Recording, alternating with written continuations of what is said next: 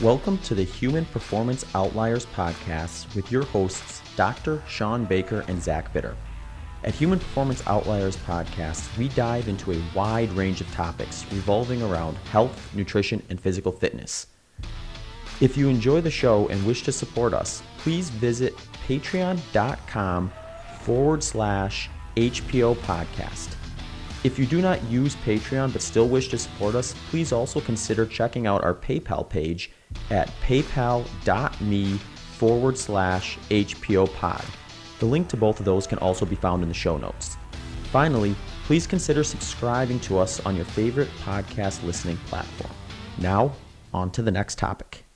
You, you were one of our more popular episodes ever. I mean, yeah, so that, that one was, of our earlier guests too. Yeah, I think, you, I, think 20, have, I, think. I think you've got some of the most YouTube downloads and so on and so forth. So it's awesome. Oh, cool. Well, thanks for having me on again. Man. I appreciate it. How much time do you have, Ted? As much time as you want.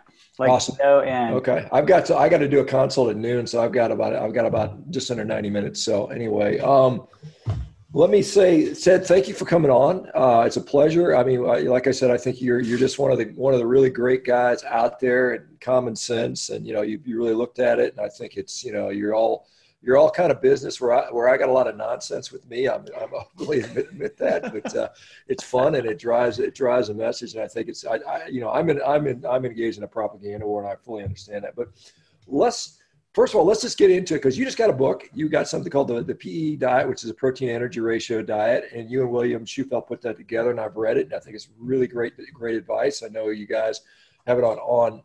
Uh, electronic form. It's not in print, from my understanding. But let's uh, let's talk. Let's just start with that. Let's just talk a little bit about the book, and then then we get into see where that the, the conversation goes. Is that okay, Zach? Yeah, no, that sounds great. Perfect. Oh yeah, yeah. Well, we're excited about the book. We're not the only people who have a book out there that that just dropped. So congratulations to you too on the carnivore diet. That's an excellent book. Yeah, I mean, I highly recommend. Uh, you know, it's kind of I wrote it for. I did. I didn't write it for carnivores. I mean, I, have been telling this stuff for three years. It's kind of just introduction to people, and I think it's more of a, you know, you know. Here's what. I, before we get into this, I, I want to just, you know, this is a problem I think we have, and you can agree or disagree. But we had Gordon Guyatt on the podcast a couple days ago. I don't know if you know who Gordon Guyatt is. So, if you look up the term evidence-based medicine he's the guy that invented that. I mean, he actually coined the phrase evidence-based medicine back in 1991 in a single author paper. He's he's credited with that, and he's been doing that for 30 plus years. He's a guy that came up with the grade classification. He's a guy that was was, was a significant part of this NutriRECS thing. And he basically, I asked him on the on the uh, on the podcast. I say, what do you think about nutritional guidelines? Should we do we have evidence to to, to support what we should do? And he goes, not really. We, the evidence is so weak that we don't have because we've been relying on this weak ass epidemiology, and it's just you, you, can't really make any argument anyway. But I think at the end of the day, uh, there are some takeaway points, and I think the PE ratio is, is one good one where we can just kind of put a generality out there. So having having that com- caveat that I don't think there's tremendous evidence out there. Let's get into what you think the evidence is. Well, no, yeah, I mean, I totally agree with you. Honestly, there's zero evidence to support the crazy guidelines we have now, this 60% carb diet that everyone's eating has no evidence whatsoever. And in fact, honestly, if you change that diet in any way, it's better. So, literally, any diet you could name or think of is going to perform better than the untested, unproven, zero evidence standard American diet or whatever we're supposed to eat. And uh, so, anything's better than that and so what, what I was doing with the PE diet is I'm trying to quantify what exactly is it about every other diet that you could test that's making it outperform what we're eating in this country. Like exactly what single metric would be the best way to quantify things. And uh, you know, I thought about well, energy density. Okay, um, energy density is cool, but it kind of falls apart when you look at things like water um, and fiber and things that take up a lot of volume or a lot of water weight that don't really add to satiety at all. So energy density isn't really the whole story, and it's clearly not about just not eating carbs or just not eating fat. And the, really, the only single metric that I could think of that that I felt explained what's driving um, satiety and energy toxicity and basic success of any diet at the end of the day was this protein to energy concept. And if you look at any diet, even uh, you know paleo, uh, low carb, keto, well formulated vegetarian or vegan diet, I think what all of these have in common is that they're leveraging this protein to energy phenomenon. I really think this is kind of at the base of every successful diet out there. I don't think it's about just avoiding processed foods because you could eat some extremely processed um, animal foods like uh, you know Greek yogurt or uh, even you know cooked ground beef is uh, technically a processed food. So I don't think it's about just whole foods. I don't think it's about necessarily zero carbs or zero fat or anything particular like that. But this protein energy phenomenon really seems to explain a hell of a lot. It probably doesn't explain everything, but I think it's the closest we can get to a single metric that explains the power of any diet that beats the standard American diet. Yeah, Ted, I think uh, just looking over your stuff and your your ebook and everything with that, I think what you said, what makes sense to a lot of people, and what I would agree is it's the certainly the simplest way. Like if you're looking just to kind of stay the course and not have a lot of derailments along the way and not have to like navigate too many logistics and too much planning, I think when you account for protein, you're kind of you're going to get into that spot. And I think the science more or less backs that up from a from just uh, the thermogenic effect of protein versus carbs and fats as well as just the satiety factor with with with protein as well. And then the next thing that I find kind of interesting within this is uh, I'd be curious what your thoughts on that because the counter to some of that is like, well, yeah, but fiber can kind of do a similar thing in terms of satiety. Is there a science or evidence that you've seen that actually shows yes or no with fiber having long-term satiety effects versus maybe like a short window of time after you initially consume it? We definitely have some evidence to support satiety in the short term from both fiber and water. But if you look at any longer time scale, there's really zero satiety there at all. Uh, if if that really worked, we'd all just um, take a Weight Watchers meal and blend it in a gallon of water and throw in some cotton balls or some sawdust and just eat that all the time. It would be the most successful diet ever. So uh, fiber and water completely falls apart um, on any longer time scale, which is why I don't really buy into the energy density um, uh, concept. Because uh, sure if you eat um, l- like eating a whole fruit with fiber and water outperforms drinking juice for example sure in the short term.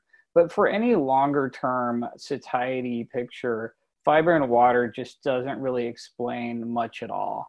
And uh, so there's a little bit of something there to fiber and water, but it's just not, it's really not explaining much, in my opinion.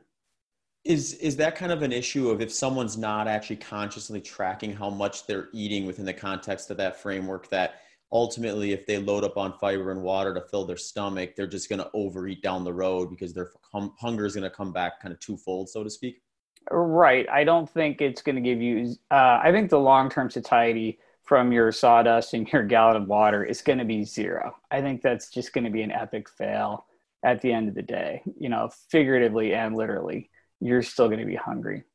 So yeah, I have a huge problem. And and like you said, this is probably the simplest, the very very simplest single metric you could look at with any diet. I think that a lot of people could agree. And if you look at every single diet study that's ever been performed, human, animal, uh, in any any category of diet study, and uh, looking at any parameters whatsoever, protein percentage is probably the single most important if you're talking about ad lib eating. Now, if you can tightly control calories, sure, calories are number one, but everybody's friggin' hungry, right? Everybody on the low calorie arm is starving. So those are absolutely worthless outside of metabolic ward. But if you look at any ad lib study where humans or animals ate to satiety, um, protein percent is just always number one. There's there's nobody can really argue with that, even from a evidence based perspective, and that's that's why I'm really all in on this PE ratio. Ted, I want to. Um, I, I, think, and we, we've kind of discussed this a little bit before, but do you do you find that uh, you know at different stages of sort of adiposity that there's different ways you can apply this PE ratio. Like I said, like you and I, we're already at healthy body fat levels. I mean, we're relatively lean. You know, same, same with Zach, same with you know, these guys. And, and it becomes uh, a different sort of metric when you're trying to get, as you as you mentioned, trying to get super lean, trying to get down sub 10% body fat is challenging and not very, uh, you know, satisfying. And, and and is that a different approach to somebody who's say, you know 50 pounds overweight and they're they're sitting at body fat of 30 40% or something like that? How do you how do you how do you differ between those two two sort of types of people?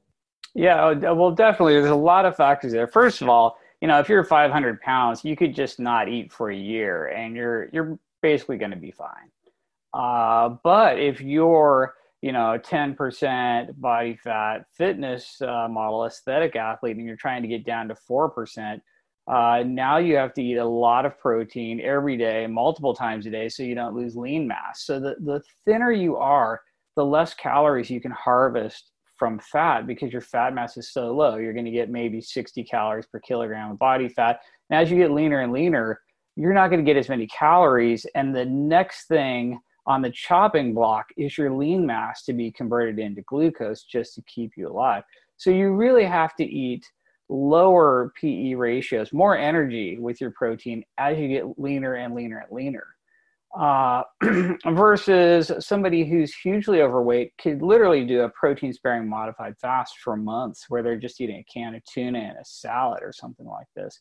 Uh, so, yeah, absolutely. You can get away with higher PE ratios the more overweight you are. You have to eat more energy the leaner you are and then activity level blows the PE ratio out of the water. If you're running a, a marathon every day, you're going to have a very low PE ratio because you have to just consume so much energy. So, uh, yeah, activity level is a big factor. Uh, how obese you are is a big factor. And that's why I never really prescribe uh, an actual number, a PE number to anyone. The, the whole point of it, the whole concept is if you're not where you want to be, take your general PE ratio that you're achieving with your food choices and bump it up a little bit and see what happens. You know what I'm saying? That's the whole that's the whole idea. The whole point of this book is find out what be aware of your PE ratio, raise it a little bit. And you can just slowly progress it.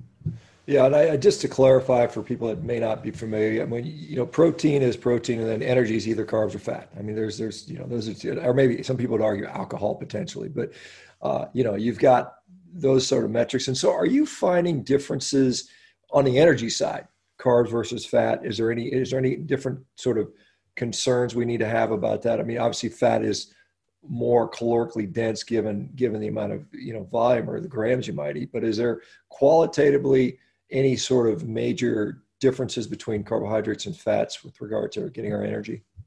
Well, if you zoom way, way out, both carbs and fats are really just high energy carbon carbon bonds that plants have created as a way to store solar energy as chemical energy.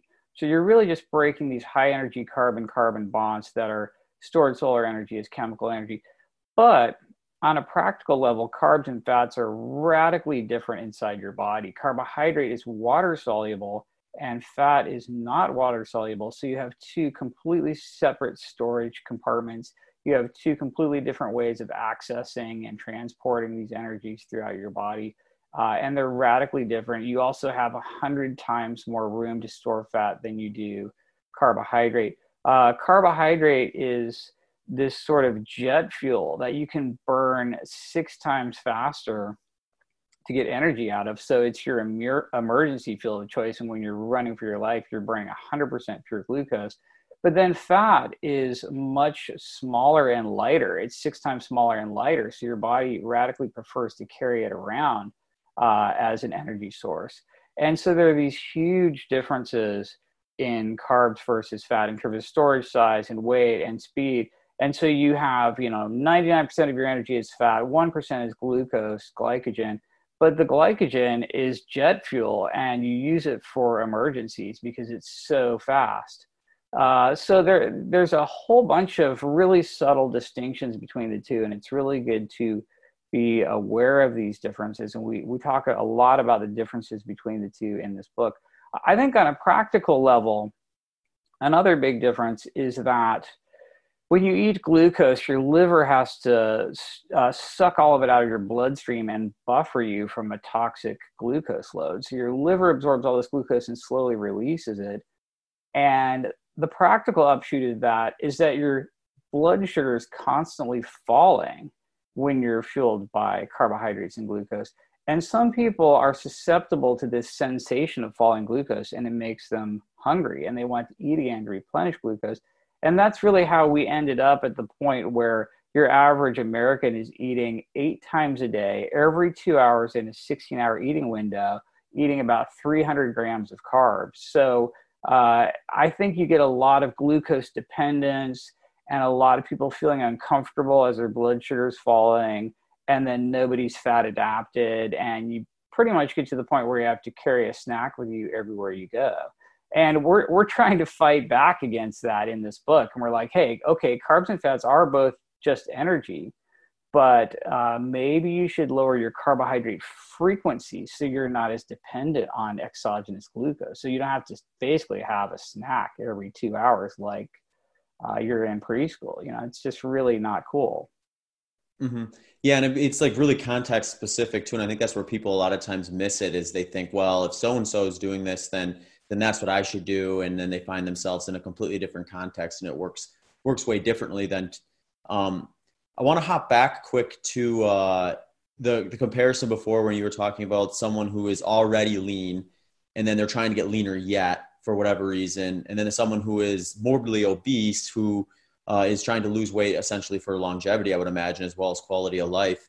Uh, I'm kind of curious about what's going on kind of physiologically with those two very different individuals when you kind of start implementing a, a fairly similar nutrition approach where uh, you know you're you're cutting out the energy so they burn body fat but you're keeping protein levels high or relatively high the person who's lean uh, is going to be probably hungry irritable um, you know, it's going to be a, pretty miserable. I would pretty miserable experience, and which is why most people aren't trying to sit around at those freakishly low body fat percentages for very long.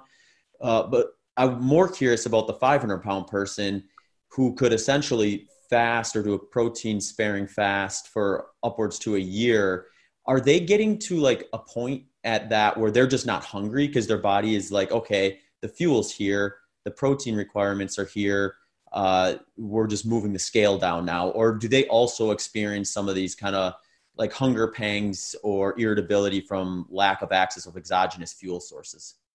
Well, okay, when I look at the, you know, very lean person trying to get leaner or the super overweight person trying to get leaner, to me, both these people are going to have identical protein and mineral requirements.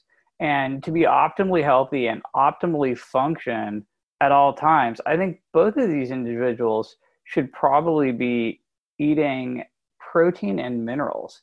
And the only difference I see between them is that the lean person needs more dietary energy and the obese person doesn't need any dietary energy at all, carbs or fats. And that's part of why I really like these protein sparing modified fasts or even something that's sort of approaching a protein sparing, uh, protein sparing modified fast, like uh, you know eating two grams of protein to one gram of energy, for example, or something in that direction, because you really probably have the same protein and mineral needs as a lean person. You just don't need any dietary energy, any at all. Some of these people are awash in energy toxicity. Their glucose is high all the time, and their triglycerides are high all the time because none of their cells want any energy at all they might even have a dangerous amount of energy toxicity at all times. And the last thing they want to do is eat any dietary energy at all. So I love a sort of high PE protein sparing modified uh, fast approach in these people. You're getting what you need the protein and minerals, so you don't have to catabolize lean mass. uh, but you're not ingesting any energy because you're already so awash in energy that you might have, you know, dangerously severe energy toxicity. Ted, I'm gonna. I'm, I think well, there's so many ways we can go down. Let me let's dispel a couple myths first of all. So uh, you are, I would assume, an advocate of a higher protein diet than the standard American diet, which is you, you've mentioned before is like 12 to 15 percent of our calories, which I think is abysmally low. But there's other people that are advocates even of lower. I mean, you know, there's people that say that. But one of the concerns we keep hearing, and in fact, there was a recent. Uh, you know, epidemiologic study came out. I saw in Medscape. You know, all us physicians are exposed to you know the, the Medscape propaganda. I would say, but you know, again, questioning high protein diets are dangerous for the kidneys. Can you comment on uh, renal health and and what you're seeing in your patients? And then, more importantly, because we do see people with elevated creatinine, BUN, and sometimes uh, you know decreasing GFR um, and I, and I, have looked at something called cystatin C. Can you comment on on assessing renal function in people on high protein diets, and do they need to worry about knocking off their kidneys by eating too much protein? Okay, sure. well, first of all, we have zero case reports in the entire history of the bodybuilding community of high protein diets ever damaging anyone's kidneys. Zero, nothing, none at all. And that makes it pretty much impossible that a high protein diet is going to damage anyone with normal kidney function. There's also shockingly little evidence to support protein restriction in people who have kidney problems. This is something that just got grandfathered in. Um, and if you really look at the latest meta analyses on protein restriction for renal dysfunction, it's, uh, it's really only beneficial in a tiny, tiny fraction of persons. Uh, maybe 7% of kidney failure with primary glomerular disease. There was a tiny amount of benefit, possibly in men, but not women, in terms of protein restriction. But the vast majority, about 97% of people who have uh, kidney disease, don't benefit at all from protein restriction. So, protein restriction in kidney failure is mythical. The thought that too much protein is bad for your kidneys is purely mythical it is true that your kidneys have to uh, work harder to get rid of um, the byproducts of metabolizing protein, but it's not true that that's harmful for your kidneys. High protein diets actually make your kidneys larger and stronger, just like your muscles and your bones. We now have evidence to support uh, high protein diets as improving bone size and strength, improving muscle size and strength, and improving kidney size and strength, if that's a thing.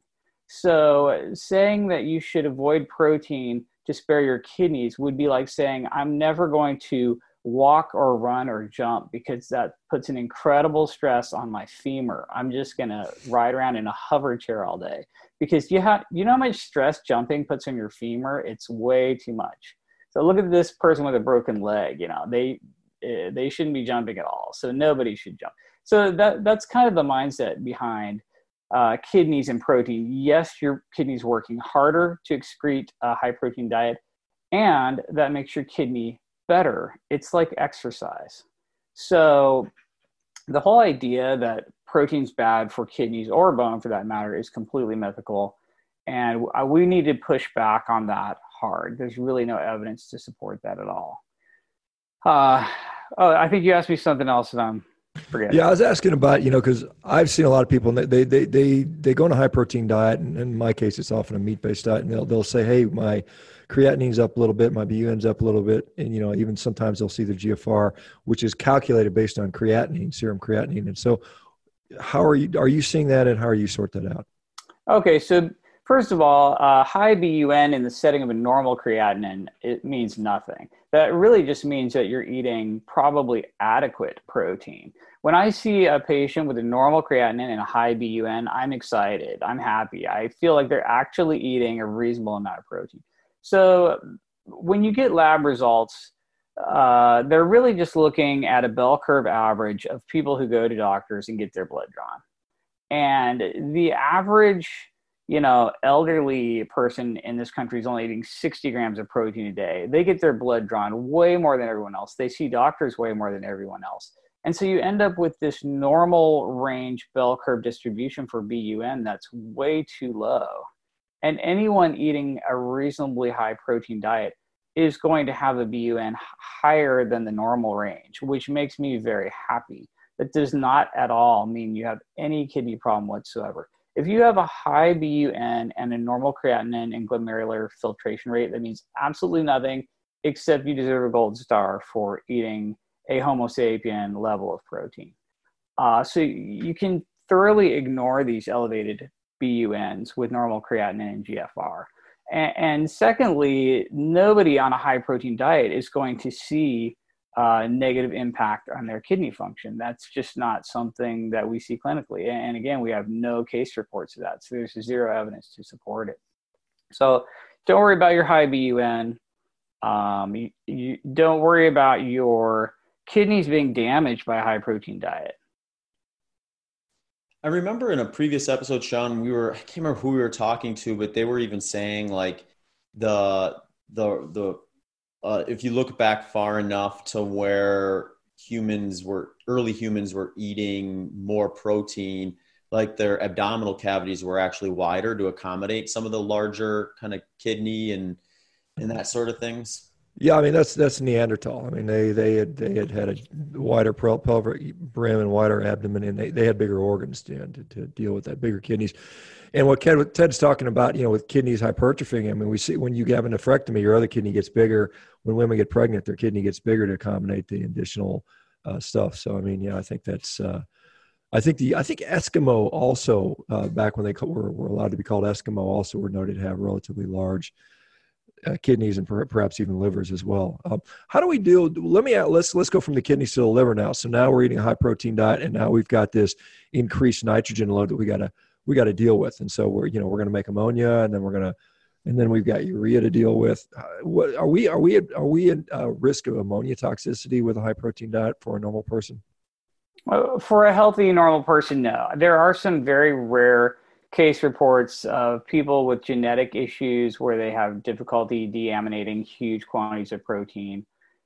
So, if you're some sort of rare genetic outlier, you might have an issue. Also, if you have advanced uh, cirrhosis and you're on some sort of liver transplant list, you could possibly eat enough protein to raise your ammonia to toxic levels. So, yes, if you have if if you're not healthy to begin with, i.e., a you know a genetic problem or a or liver failure, then you're going to have problems but you have to have pretty advanced cirrhosis. You have to, you know, drop your liver function by 70 or 80% before you're going to get to the point where you can't eat unlimited amounts of protein. So this is really going to be edge cases.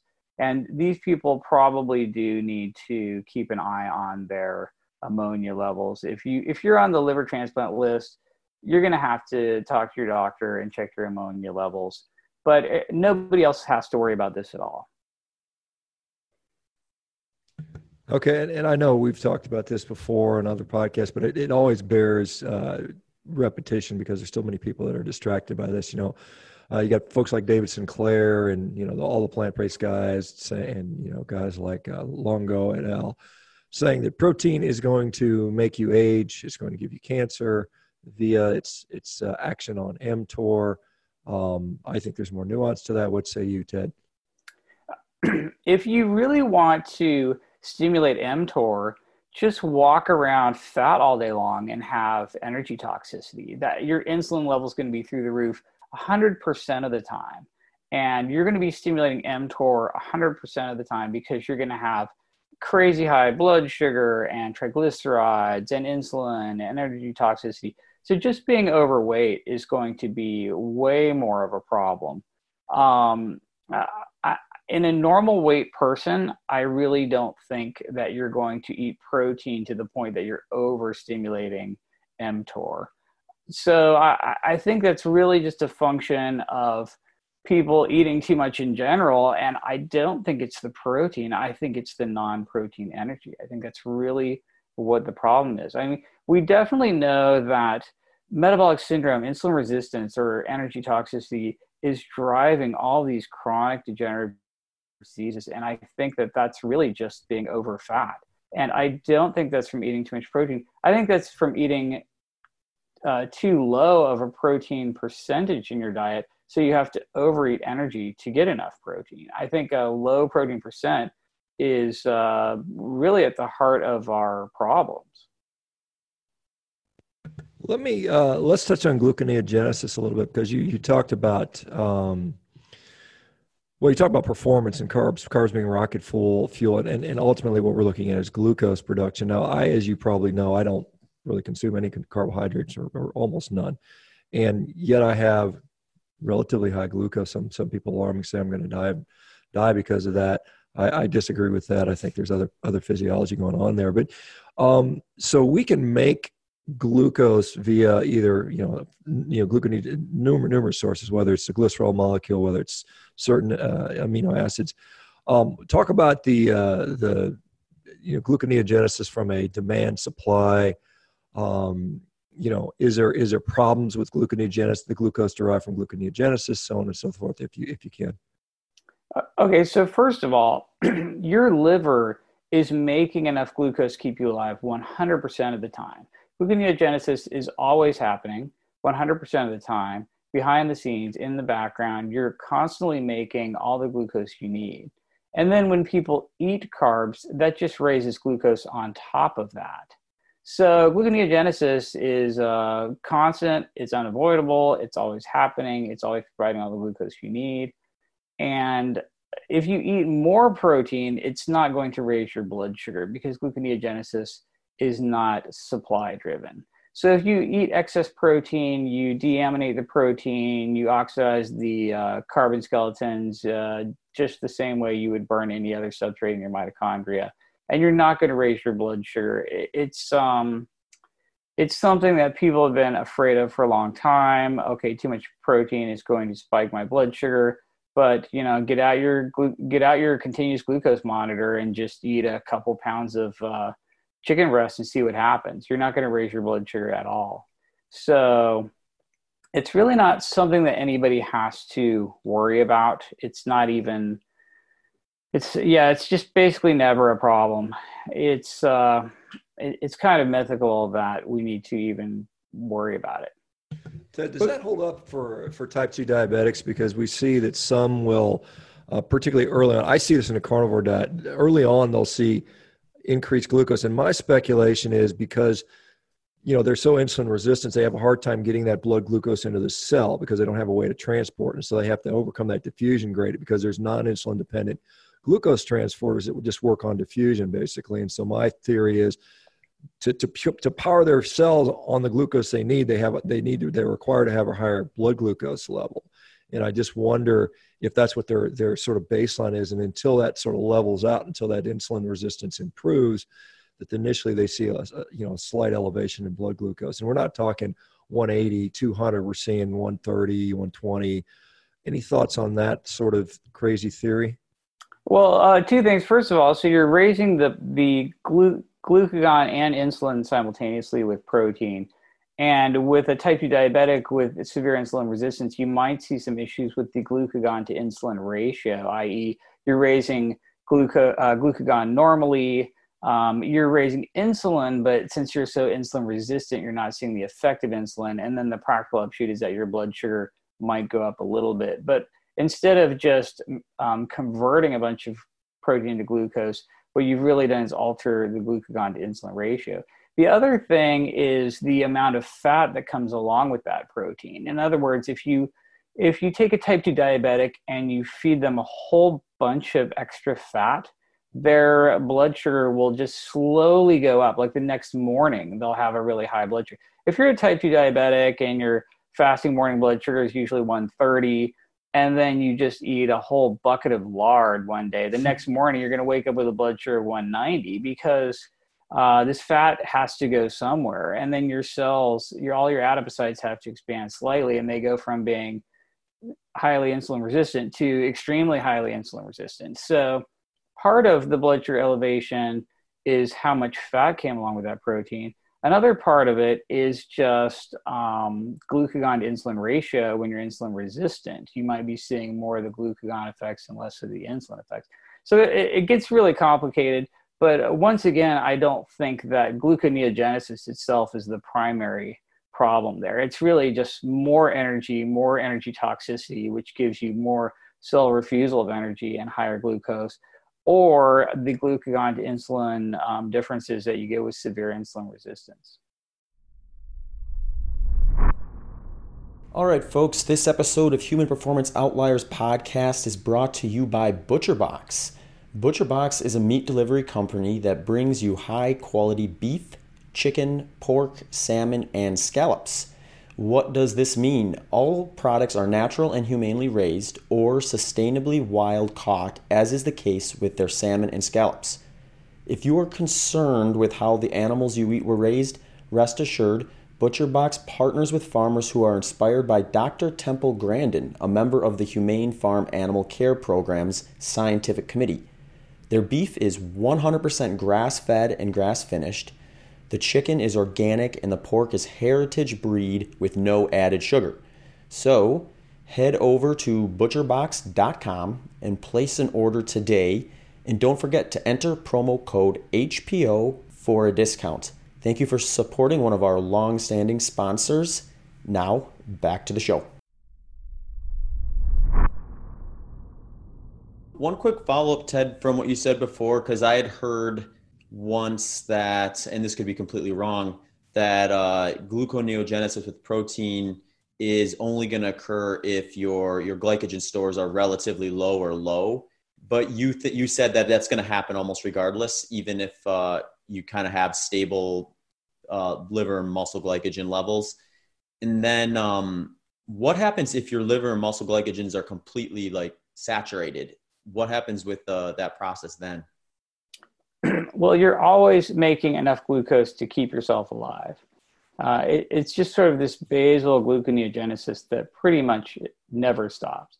And then it, you're asking if you completely supersaturated liver and muscle glycogen, well, then you would still continue to make enough glucose to stay alive. And then if you ate more carbs on top of that, your blood sugar would just go up and you'd be functionally diabetic.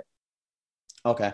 Um, another question too because i think this is really interesting the whole gluconeogenesis stuff and I, I, I had a conversation on twitter a while back that you were included in at some point. I'm sure you've forgotten about it now because it was a while ago but it was along the lines of how much faith can we put in the process of gluconeogenesis to keep our uh, our our glycogen stores full enough to do certain activities. And I think the conversation is something, well, it's very context specific. So someone like Shawn, who is going to go hit the gym incredibly hard, or you as well, but maybe not have a long duration workout, probably has enough time between sessions to, to lean on that quite heavily, if not in, inclusively, like in Shawn's case. But then someone like myself, who is going to find this kind of gray area of intensity, is what I like to call it, where I'm going just fast enough where I'm going to tap into muscle glycogen – but just slow enough that I can do it for quite some time. And in some cases, when I'm really fit, you know, hours on end. Uh, how much faith could someone like me put in muscle or gluconeogenesis versus kind of needing to supplement with the rocket fuel or jet fuel, as you call it, in certain activities? Okay, so um, let's let's use you for an example. Um, uh, if you did some extreme carb depletion where you ate absolutely no carbs and you exercised with the highest intensity you possibly could on top of that and just if you just wrung every bit of glycogen you could out of your muscles by eating no carbs and just sprinting all day long and then you carb loaded and just ate you know a thousand grams of carbs you could shove the very, very most amount of glycogen you possibly could in your muscles. And if we're going to call that 100% of the very, very, very most glycogen you could possibly have in your muscles from severe uh, dietary and exercise uh, glycogen depletion, followed by a huge glycogen load, if that's 100%, then when you just walk around fasted and not eating carbs and in, on a low carb diet, you're probably only going to have you know 25 or 30 percent of that um, depleted and then loaded carb uh, glycogen quantity in your muscles. So you're gonna you're literally gonna look flatter. Um, if you're a professional natural bodybuilder your muscles will visibly look smaller. You literally can't sprint for as long as you could otherwise. You might be able to run a whole marathon very competitively in this glycogen depleted and then carb loaded high muscle glycogen state versus just living on a low carb diet when you're at you know 25 or 30 percent of the muscle glycogen you would have uh, you're not going to be able to run as far or for as long at a super high level of intensity, a glycolytic level, uh, where you're above your lactate threshold, where you're just burning mostly glucose. You're you're physically not going to be able to do it. So I think that will be a big deal if you get to like a competitive marathon time or something like that, uh, where you w- might actually benefit from eating carbs and having uh, more muscle glycogen. And again, it's just all about the duration of this effort. If you're trying to do, a, you know, hundred meter sprint that takes no time at all, then it's it's literally not going to really matter. I mean, the carb might be a slight ergogenic aid, almost like caffeine would be, but other than that, you really don't need it. This is why Shawn, I think, can break these records, you know, on no carbs whatsoever because it just doesn't doesn't matter. You know, uh, thirty uh, percent muscle glycogen uh, being fully loaded is more than enough to to uh, break records for short duration.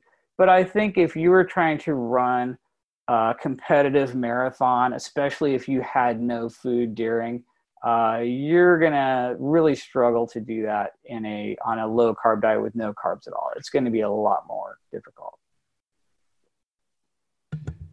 Yeah, it's good stuff, Ted. I, I, I've recently been in contact with an Olympic coach who's got a couple of his athletes on a carnivore diet, and uh, you know I'm not going to mention the names now, but it's it's competitive. It's swimming, and they are setting records on, without carbs. So I don't know the distance. I didn't. I, I, forgot to ask how long it is. So it's probably one of the shorter. It's obviously not marathon swimming, but uh, that's a good point. Um, what you know? Do you? I know you said you don't touch into the protein exact ratios for, for, for particular people. But what is, uh, I mean, you said something a human appropriate level of carbohydrates. And to you, what is what does that mean? Well, if you look at um, worldwide hunter gatherer macronutrient estimations, they're at a protein to energy ratio of about one, like one to one. And they all have a protein percent uh, average of about 33% protein. But there's a really, really, really, really big difference between carbs and fats in some of these different groups. You'll see radically higher carb, lower carb, higher fat, lower fat. But what they all have is just higher protein percent. And what they all have is a much higher, about three times the protein percentage of what we're eating in this country. And so I'm not entirely sure what level of carbs is uh, Homo sapien appropriate. But what I do think is that uh, it's um, a higher protein percentage is what's uh, species appropriate for us. You know what I mean? Um, I think there's a little more latitude in the carbs versus fat, depending on, I guess latitude's the right word, because depending on what latitude your hunter gatherer ancestors came from, possibly. But the the higher protein percent i think seems to be a bigger species specific species appropriate factor. What about uh, the fact that many people will say uh, protein is acidic it's going to cause all kinds of problems it's going to leach calcium from your bones acidity is going to cause i don't know mucus and you know i mean all the stuff inside do you have any thoughts on on protein being acidic and, and, and the, all the horrors that, that come with, uh, you know, sulfur containing amino acids, so to speak. Oh, right. So for decades, there was this whole uh, acid ash theory and protein presented an acid load and you had to buffer it from your bones and protein was going to literally melt your bones. And this is all a giant flaming pile of crap. There's zero evidence to support this whatsoever. And in fact, the higher the protein in your diet, the better your bone density is going to be. Because your protein is not uh, your bone is not just a stick of chalk. It's 50% protein. So half your bone is protein. And the more protein you eat the better your bone density all of this acid alkaline stuff is garbage this is not evidence based at all one follow up with that too uh, with the bone content or protein content of bone is that like how how is that figured in or if at all to like our RDAs for protein intake? Because one thing I'm always wondering about is like, you know, people who are on these freakishly low protein diets. I feel like as an athlete that is in a sport where you know stress fractures are very commonplace. A lot of times, you know, endurance athletes, it's not a question of if they'll ever get a stress fracture; it's when they'll get a stress fracture. Is uh, you know, so for that reason, I usually target higher ranges of protein compared to like a lot of folks probably in the endurance in the endurance realm. Is that something worth worth thinking about, or what are your, what's your take on that? Yeah, I mean, absolutely. I think this sort of protein is absolutely crucial for uh, repairing and maintaining lean mass. And in fact, we see people on low protein diets who have uh, sarcopenia, osteopenia, and literally shrinkage of their organs. If you're a low protein um, vegan, for example, you're probably going to be at a higher risk for sarcopenia, osteopenia, and we literally see shrinkage and lower weight of organs, including your your brain, your kidneys, your brain, your liver. These organs might actually be smaller. Now, um, a low protein diet, if you get your protein super, super low, you're going to be very, very thin. It's a good way to get the lowest weight possible. We see the very lowest weights in animals if they can get their protein down to 5% or lower. And the, the cost of uh, building uh, weight goes up exponentially as your protein percent gets lower. So if you want to be ultra, ultra thin, just go on the 30 banana a day diet and keep your protein down at around 5% or lower and you're going to weigh the least, but that's mostly at the cost of lean mass. You're going to have low bone, low muscle, and low weight of all your organs, including your brain. So it's not a really good way to go. And then you've got like, uh, you know, Dr. McDougall who had a fragility fracture and just fell and broke his hip. You know what I mean? This is not optimal, in my opinion, for um, uh, bone maintenance just to live a normal, healthy life, let alone being athletic. Ted, could you comment a little bit on because this is this is a hot topic now? Uh, protein quality in different sources, uh, you know, and, and most obvious dichotomy is uh, animal source versus plant source protein. Right. Okay. So animal protein is always of a higher quality than plant protein. This is a scientific fact. Nobody can argue with this. You have a more complete amino acid profile you have a higher protein density. Uh, the proteins are more bioavailable. Uh, by any metric or any way of looking at it, protein quality is higher than animals than it is in plants. And this is just because they're at a higher trophic level. This is extremely basic science. So plants suck nitrogen out of the ground and make protein out of it, but they're limited as to how much nitrogen they can get because their roots only reach so far. Well, your cow can walk around and eat, you know, 10,000 blades of grass and then harvest all that nitrogen from all that grass and massively concentrate or bioaccumulate or biomagnify that nitrogen and that protein. And that's why you will have a radically higher nitrogen content and protein and mineral content of your animal food than you will your plant food. It's just a trophic level thing. I mean, it's just a straight binary, scientific, trophic level fact of life that animal foods is always of a higher protein and mineral nutrient density than plant foods, higher quality, higher density, more bioavailable. Uh, period. I really don't see how anyone can argue with that at all. There's just nothing else you can say. Yeah, you know, when I get into conversations with people about that sort of thing too, you know, it's it, a lot of times it ends up, or almost every time it ends up going so well. It comes down to volume of consumption. Then, well, you can always overfeed on the plant proteins and make up the difference by by overeating. And I'm like, I guess to a degree you can do that, but uh, I also where where they lose me with that, I should say, is if they're saying if, if we were in a conversation of like what's the most optimal way to go about things? And to me that's like well let's focus on the things that do the best at their specific role. And you know you're to have animal foods be doing that for certain things and you're to have plant foods probably doing that for other things and uh, you know when we look at it from which one is best at this specific thing and then mix and match that's where you kind of find that optimization side of things and uh, I haven't heard heard any good answers to that or counters to that. I guess maybe from the protein side of things, and uh, other than just you know we're we live in enough of a developed world where it shouldn't be an issue because I can always eat another bowl of lentils or something like that. Well, yeah, I mean, there's a bunch of huge problems with that. The first one is how much energy comes along with your protein.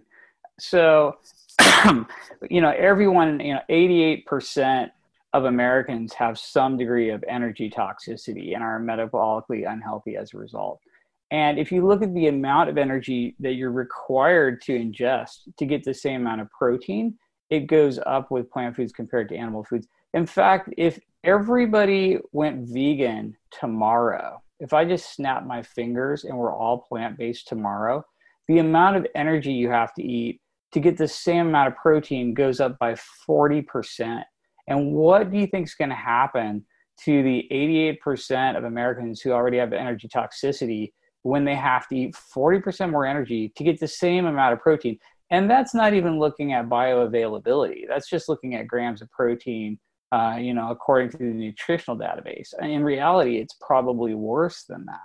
So I have a huge problem with the protein dilution and the energy excess that you're forced to get from plant foods. That's just uh, I, I, see that as a as a major major obstacle to going plant based. That's why when I have patients who are are plant based, I'm begging them to get some sort of protein supplement. You know, get some sort of plant protein powder and you know your pea protein, your rice protein, your hemp protein, and use that because you can get more protein with less of an energy load at the same time.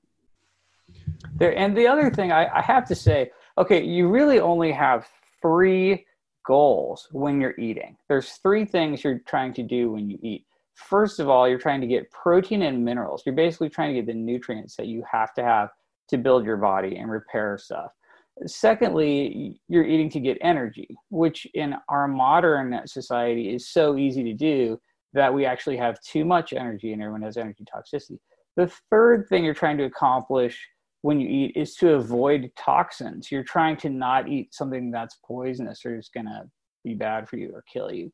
Now, if you're trying to get protein and minerals and avoid energy toxicity and avoid toxins, animal foods are really where it's at because most of our empty calorie energy um, comes from plants, your sugar, flour, oil. Most of your toxins come from plants and animals have all your high quality protein and minerals. So for me it's just a no brainer to preferentially choose animals over plants. Hey ted let's um, you know obviously we've got plenty of energy and protein. We seem to have a dearth of protein in the food supply can we i mean can we on a mass scale get people to eat 30% protein is that do you think that's feasible i mean how do, how do we do that given our current uh, food production system. Uh, do you have any thoughts on that? I know that's a big topic, but uh, I don't know what your thoughts are on that. I, I well, I love that question, and I honestly think that if you could get everybody to 30% of calories from protein, uh, we would see type 2 diabetes just gradually go away and be a thing of the past. So I love that. Um, and the answer is no, you can't do it with just wandering down the grocery store and buying stuff. Um, you're just automatically screwed if you're eating what everybody else is eating. But once you understand this whole protein energy concept, and once you go out of your way to target protein and eat protein first, then yeah, you can you can definitely do it. It's it's actually pretty easy, and we have a lot of patients in the clinic who are um, just amping up their protein percent and automatically eating less, losing weight, having more energy, starting to exercise, totally reversing their diabetes, throwing all their meds in the trash. And it's all starting, honestly, with just targeting protein. Protein has to be the highlight of every meal, protein has to be the highlight of every snack. And you're just going out of your way to get this protein first. And it, as long as you know what you're doing and you you you be, become aware of this, then it's it's actually pretty easy to do.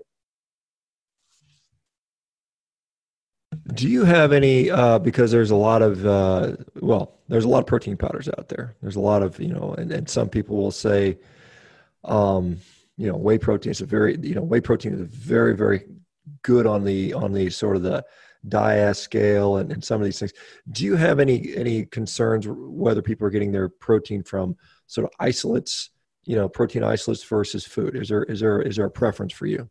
Yeah, I always think the isolates are suboptimal. Um, I think that you get higher satiety from chewing and eating real food than you do from drinking a protein shake. So the is higher from real food. I also think that the minerals and other micronutrients are probably higher in real food than in some of these isolates. So I think all the way around, real food's better. Um, I I do think that uh, use of a small amount of whey or something like that is fine. I think that that's okay, and that might even be a pretty good choice for some people at some time, just based on convenience and logistics and their lifestyle and that sort of thing. But I definitely don't want everyone getting, you know, bulk calories from whey shakes. I think that's definitely going to be suboptimal. So uh, but I agree that whey is a high quality protein source, and there is uh, room for a little bit of that in some people's diet. Uh, I honestly think it's kind of overpriced, overhyped, and not as good as real food. Um, but it's not. It's definitely not bad, and a lot of stuff in the food supply is bad. Now, for a word from our sponsors. This episode of the Human Performance Outliers podcast is brought to you by X3 Bar. The X3 Bar puts a new spin on banded workouts. Historically, bands have been supplementary or inadequate for true heavy lifting. Dr. Jaquish has brought a product to market that has the convenience of bands, but with the option to provide the resistance of heavy free weights. The X3 bar has four custom bands, with the thickest one being engineered to support over 500 pounds of resistance. The bar is designed to rotate as you move through the full range of motion. All this is anchored to the ground on a small standing plank. The design allows progressive resistance throughout the lift, which more evenly distributes the lift's difficulty through the full range of motion. Personally, I've been using this both at home and when traveling on the road, it fits nicely into a rolling duffel and takes just a few seconds to set up. Shawn has been using it for both core lifts and supplementary lifts. Dr. Jaquish includes a training plan along with a detailed description of how to use the X3 bar for quick full body workouts. For a deep dive into the science, check out our episode 131 with Dr. Jaquish. He also has loads of information on his website, which is x3bar.com. That's the letter X number 3 bar.com. If interested in purchasing an X3 bar, take advantage of our promo code 50X3 for $50 off your purchase. Link and code can be found in the show notes. Now, back to the show. I want to, because just in a, a, little bit of the running time, because I mean, William Shewfelt was part of the book, and I, I you know, he, you and you and he both are share maybe a similar philosophy when it comes to to training. I think you're, I mean, you're probably a little bit more on the calisthenic side than even he is. But can you touch on the uh, the, the fitness aspect of this because it's you know as you've said before, that's a huge lever exercise for all the sort of you can't outrun a bad diet, but exercise is still very important. Can you talk a little bit on that and then how you like to to, to sort of uh, make that happen? Yeah, I, I really think that I think no matter what you do with your diet, you're only going to get halfway to the finish line. And the, the importance of physical activity is just massive. And if you ever want to prove that to yourself, just go to outer space for a couple weeks and don't put any tension in any of your muscles or bones and see what the hell happens to you. Or just lay in bed in the ICU for two weeks without even moving and see what happens to your body composition and your muscle and your bone. I think that exercise is a full half of the equation. If you're trying to get the optimum body composition, the highest lean mass at the lowest fat mass, if you're trying to be as insulin sensitive and healthy and optimally functioning, then you have to have um, exercise. But in the book, we really try to dumb it down to, you know, what is exercise?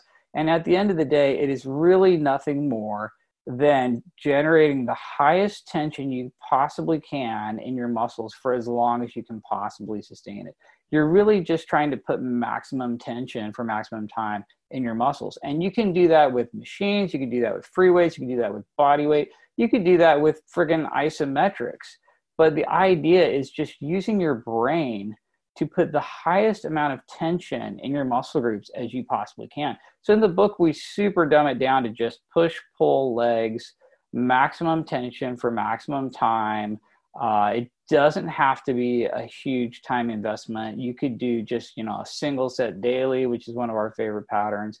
But the idea is just maxing out the tension in your muscles. And there are so many people who never, ever, ever, ever, ever put this kind of tension in their muscles ever. They just they stand all day in a position of least energy. They walk in a position of least energy. They sit all day. They're never generating this high tension in their muscles at all. And they just get huge amounts of atrophy as a result. The muscle just shrivels up and goes away because it's very expensive to maintain if you don't quote unquote need it. So we see just this mountain of osteopenia and sarcopenia because nobody ever generates maximum tension in their muscles because that's uncomfortable and people don't like to be uncomfortable. So in the book, we're like, get way out of your comfort zone, put the highest tension in all of your muscles as you possibly can for as long as you can. Even that, if that just takes five minutes a day, you, you know, we've got a workout in the book that takes, you know, seven minutes and puts maximum tension in all your muscles. And it stresses both your uh, muscles in terms of resistance and cardio. And it, it, there's there's not a lot of excuses not to do this. And once you understand how easy it is and how powerful it is and how crucial it is, it's pretty easy to incorporate. And so we're just trying to really dumb it down to like, hey, put this maximum tension in your muscles because otherwise you're gonna you're gonna lose it. There's uh there's some people that well i mean what are your thoughts on the satiety of protein versus the satiety of fat? I mean there's a little bit of controversy within my little carnivore community. Some people are, are all in on higher protein. Other people are all in on the sort of the ketogenic ratios.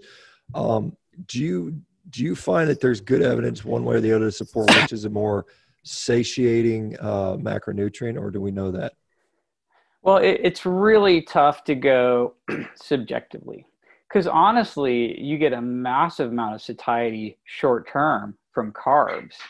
So, uh, you know, if you eat a donut, you get a huge amount of satiety for about an hour. It's probably the most satiating thing you could eat. But then three or four hours later, you're literally hungrier than if you never ate to begin with. So you got to be careful with this subjective satiety stuff.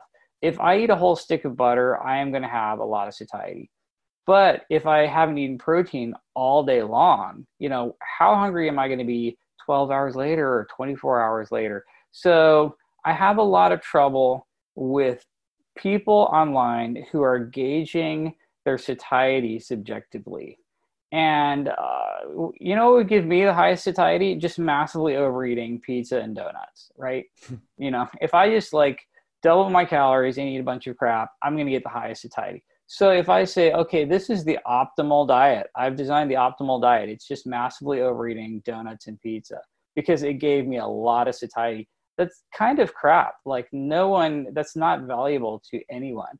So you have to be careful with how you feel, how much satiety you feel from this, because the the most satiety is just hit, hitting the buffet and massively overeating. So I, I, I don't think that's going to really help us. Like short term subjective satiety telling you to eat more fat than protein, for example, I don't think that's going to be uh, uniquely helpful. Now, if somebody was tracking their body fat percent and uh, being really scientific with their macros and found something that allowed them to eat, you know, slightly less energy every day and lose a bunch of body fat, okay, that I would probably pay more attention to. But it's kind of hard to do that what what when we look at these studies that look at satiety are they simply just doing it subjectively like that where they're feeding people something and then waiting until they report getting hungry and want to eat again yeah i mean frequently they're doing uh, we have you know preload studies where you give people a snack and then two hours later they hit the buffet and you weigh and measure how much they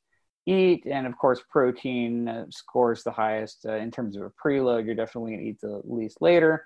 Um, and then we have some studies that, uh, you know, like Raubenheimer and Simpson, the protein leverage guys, did this giant meta analysis where they looked at a 150 studies where people ate ad lib amounts of food and then uh, but someone was tracking their macros and you do find the very very highest long-term satiety in other words you're going to eat the very least at about two grams of protein to one gram of energy. Um, like two grams of protein one gram of fat and a fairly low carbohydrate diet is your very highest satiety according to that meta-analysis. And that's basically just eating like ground beef. That's eating just like a cow or something. Um, so uh, I, so the, the what I haven't seen is a really really well designed long term study where someone found exactly what protein percent gave you the most satiety. But honestly, I think the higher you went, the more satiety you get, all the way up to maybe fifty percent or so. It's interesting. I think uh, it seems like with satiety, given what we know, you're you kind of need to do an n equals one experiment to a degree, but keeping kind of protein as the focus and then uh, ignoring people on Twitter saying that this and that is more satiating. It's so hard to, it's so subjective and it's so hard to do on a, you know, any kind of scientific level. I mean, you, you really just have to, you know, look in the mirror and see how your clothes fit every day for a year. And then maybe you could sort of get an idea for what macro spread's going to make you the thinnest, you know, but it's just so, so hard to do subjectively. Mm-hmm.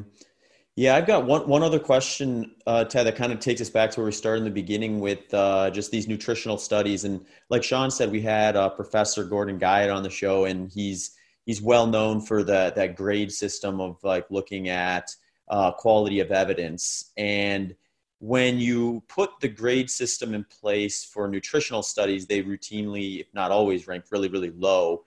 And the kind of counter to that has been, from what I've seen, I haven't done like a ton of research into this or any, by any means, but the counter to that is it's just not a good measure within the world of nutrition because there's just too many variances within nutritional sciences versus some of the other stuff like um, medication and things like that.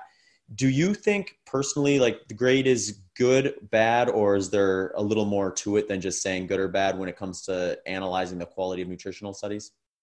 Well i think that if you're looking at epidemiological studies they're pretty much mostly garbage um, it, it's extraordinarily rare that we see an epidemiological study that gives you an odds ratio of two or higher which is really what you need to even get any kind of signal to noise ratio out of them. So I would say 99% of the epidemiological studies I've looked at were basically garbage, and you really couldn't glean anything out of them except maybe a direction for further study with a well designed randomized clinical trial. You know what I mean? So mm-hmm. the vast majority of all the epidemiology, nutritional research is crap and sub worthless and uh, really just a giant smokescreen. It, it might actually be actively bad because people are trying desperately to get recommendations out of them when there's really nothing there. I mean, it's like, you know, if, if you graph out um, popsicle consumption and risk of sunburn, it's just this straight line through the roof. Like, so for, I'm pretty sure popsicles cause sunburn, right? Like, no one should eat popsicles because you're going to get sunburn. The, the, the association, uh, and the correlation is just such garbage that when you try to get something out of it you're probably going in the wrong direction and it's it's it's almost sub worthless it's almost worse than not having it at all. Yeah it's funny. It's like sometimes i wonder if it would be better if like the general public didn't see the epidemiological studies so then the the actual scientists and researchers could take what they can pull from that and then put together real kind of more quality stuff and then show us that so we don't get hung up in this you know like 10 tweet thread of 15 studies that prove your point but they're all just you know low quality epidemiological stuff right and this is how we got you know eggs are good eggs are bad no eggs are good no they're definitely bad and nobody at the end uh, after you hear enough of this nobody cares nobody knows we have zero idea what to eat and so you just go eat a eat some hot pockets or something like that. You know, it's like nobody knows. So uh, it, it's almost worse than no information. Yeah, I'm into that, Ted. I mean, I, have I've been sort of saying that for quite a while now. I think the the, the, the unfortunate thing is we've and, and to be transparent, the uh, epidemiology makes up the vast bulk of our nutritional knowledge. I mean, this is because it's so hard to do these, you know, randomized control trials. Let me ask you, and I, I think we may have touched on this before, but I think it's also important. Metrics to measure, you know, for health, because there's a lot of a lot of different people that will rely on homocysteine level, LDL cholesterol, inflammatory markers. Um, are there things that you think that are that are worthwhile measuring for people when we're trying to assess health? Because your physician has access to, uh, you know, hundreds, if not thousands, of labs throughout the year. And I mean, where are we? Where where do where do we get the most bang from our buck when we're trying to figure out and assess how our how we're doing as a as a person? okay, honestly, the longer I do this and the more research I do and the deeper I go into all this, the less and less I rely on lab tests, the less and less I like lab tests, the fewer and fewer lab tests I do. Uh, you know, I have access to this giant array of advanced uh, functional medicine stuff. And uh, more and more, I'm just pushing way back against all of this crap because it's not that helpful. It never changes my basic advice to anyone. And what the if you zoom way out, the reality is anything that's making you thinner is going to improve every single parameter you can measure your insulin, your triglycerides, your cholesterol to HDL ratio. All these things are just going to get better and better and better as you get leaner. The one exception to that is total cholesterol and LDL cholesterol, which is part of why most of us feel that these markers are basically crap, like totally worthless. So I'm I'm really not doing a ton of advanced testing. It's not that helpful. Um, I think that okay, so like take insulin for example. You can check your fasting insulin level. Lower is better. Uh, but it's so labile and dynamic. If you just massively overeat for one day, you can increase your fasting insulin level by almost double. If you fast for a couple days, you'll drop your fasting insulin in half.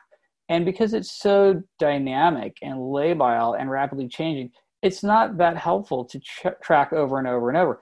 I would much more want to know what's your pants size and which direction has that been going? How many notches you have on your belt? What's your waist circumference?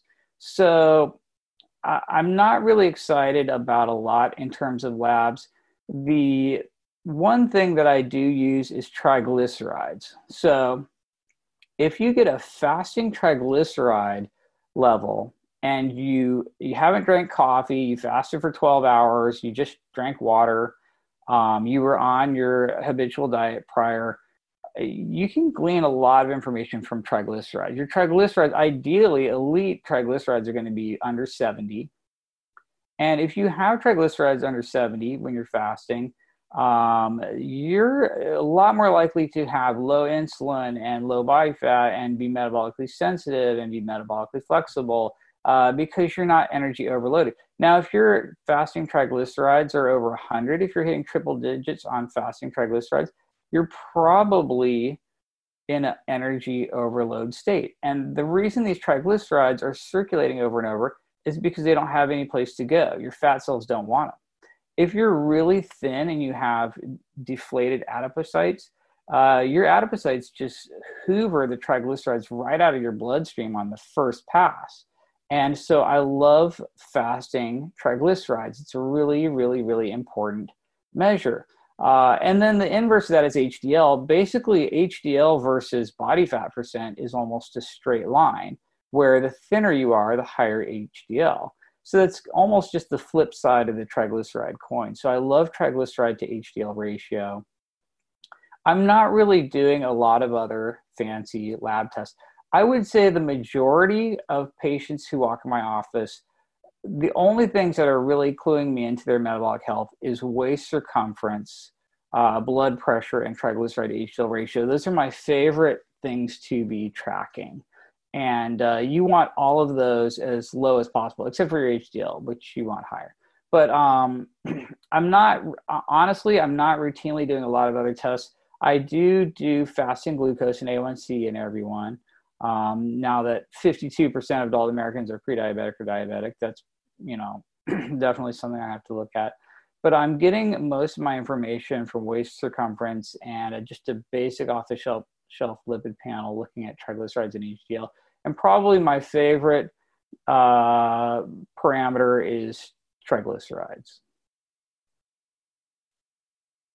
Do you do any? Uh, I mean, I know it's stuff to do in the doctor's office. I'm just trying to uh, grip dyna- dynam- dynamometry or any kind of assessments of function you know because i you know i would argue that we need to just re- revamp how we we we uh, sort of evaluate patients. Is that something you can practically do in your office or do you just kind of eyeball people?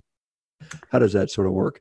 All right. Well so you know everybody on medicare we have to do this get up and go test where we watch you we tell you to get out of a chair and walk across the room and we're literally watching you do this. Uh, you know if you have to use both arms to push yourself up out of the chair to a standing position you're in big trouble. If you're unsteady if it takes you forever if you walk really slow uh, your morbidity and mortality goes way way up. So this just sort of basic functional strength thing is huge. We don't have any um, objective strength measurements like a grip dynamometer, which would be awesome. I would love to do that, but we just don't have the equipment.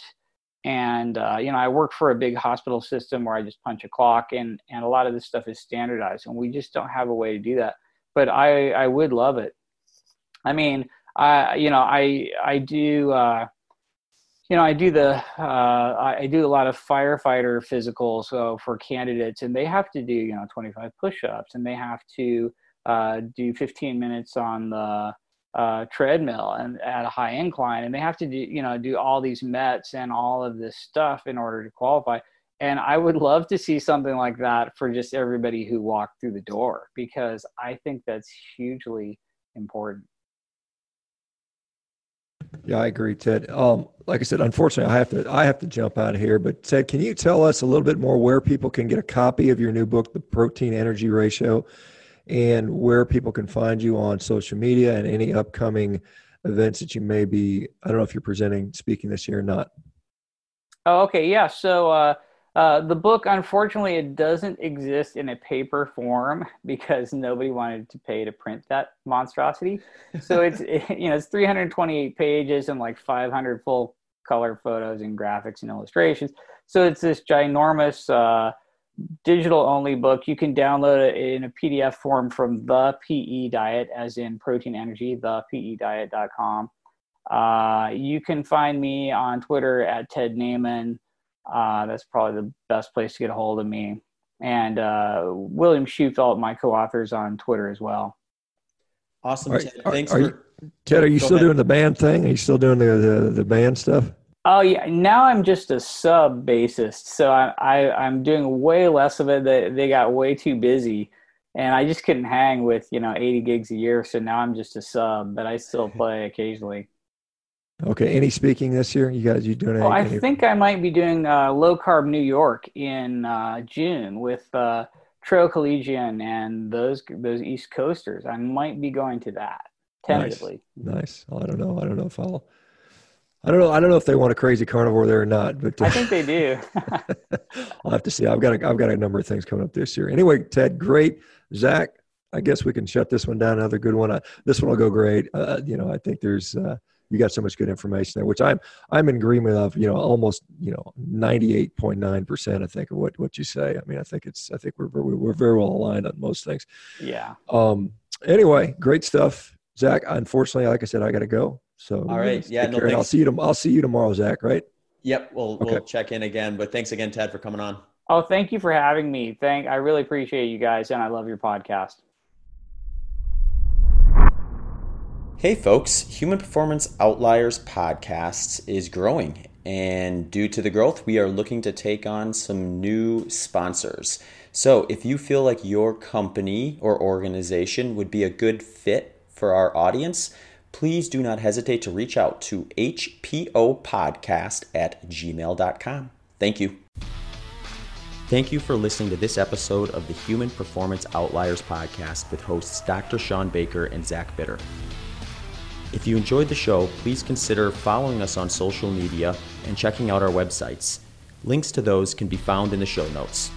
Also, if you have any questions or comments, please do not hesitate to shoot us an email at hpopodcast at gmail.com. Thanks again for tuning into the show.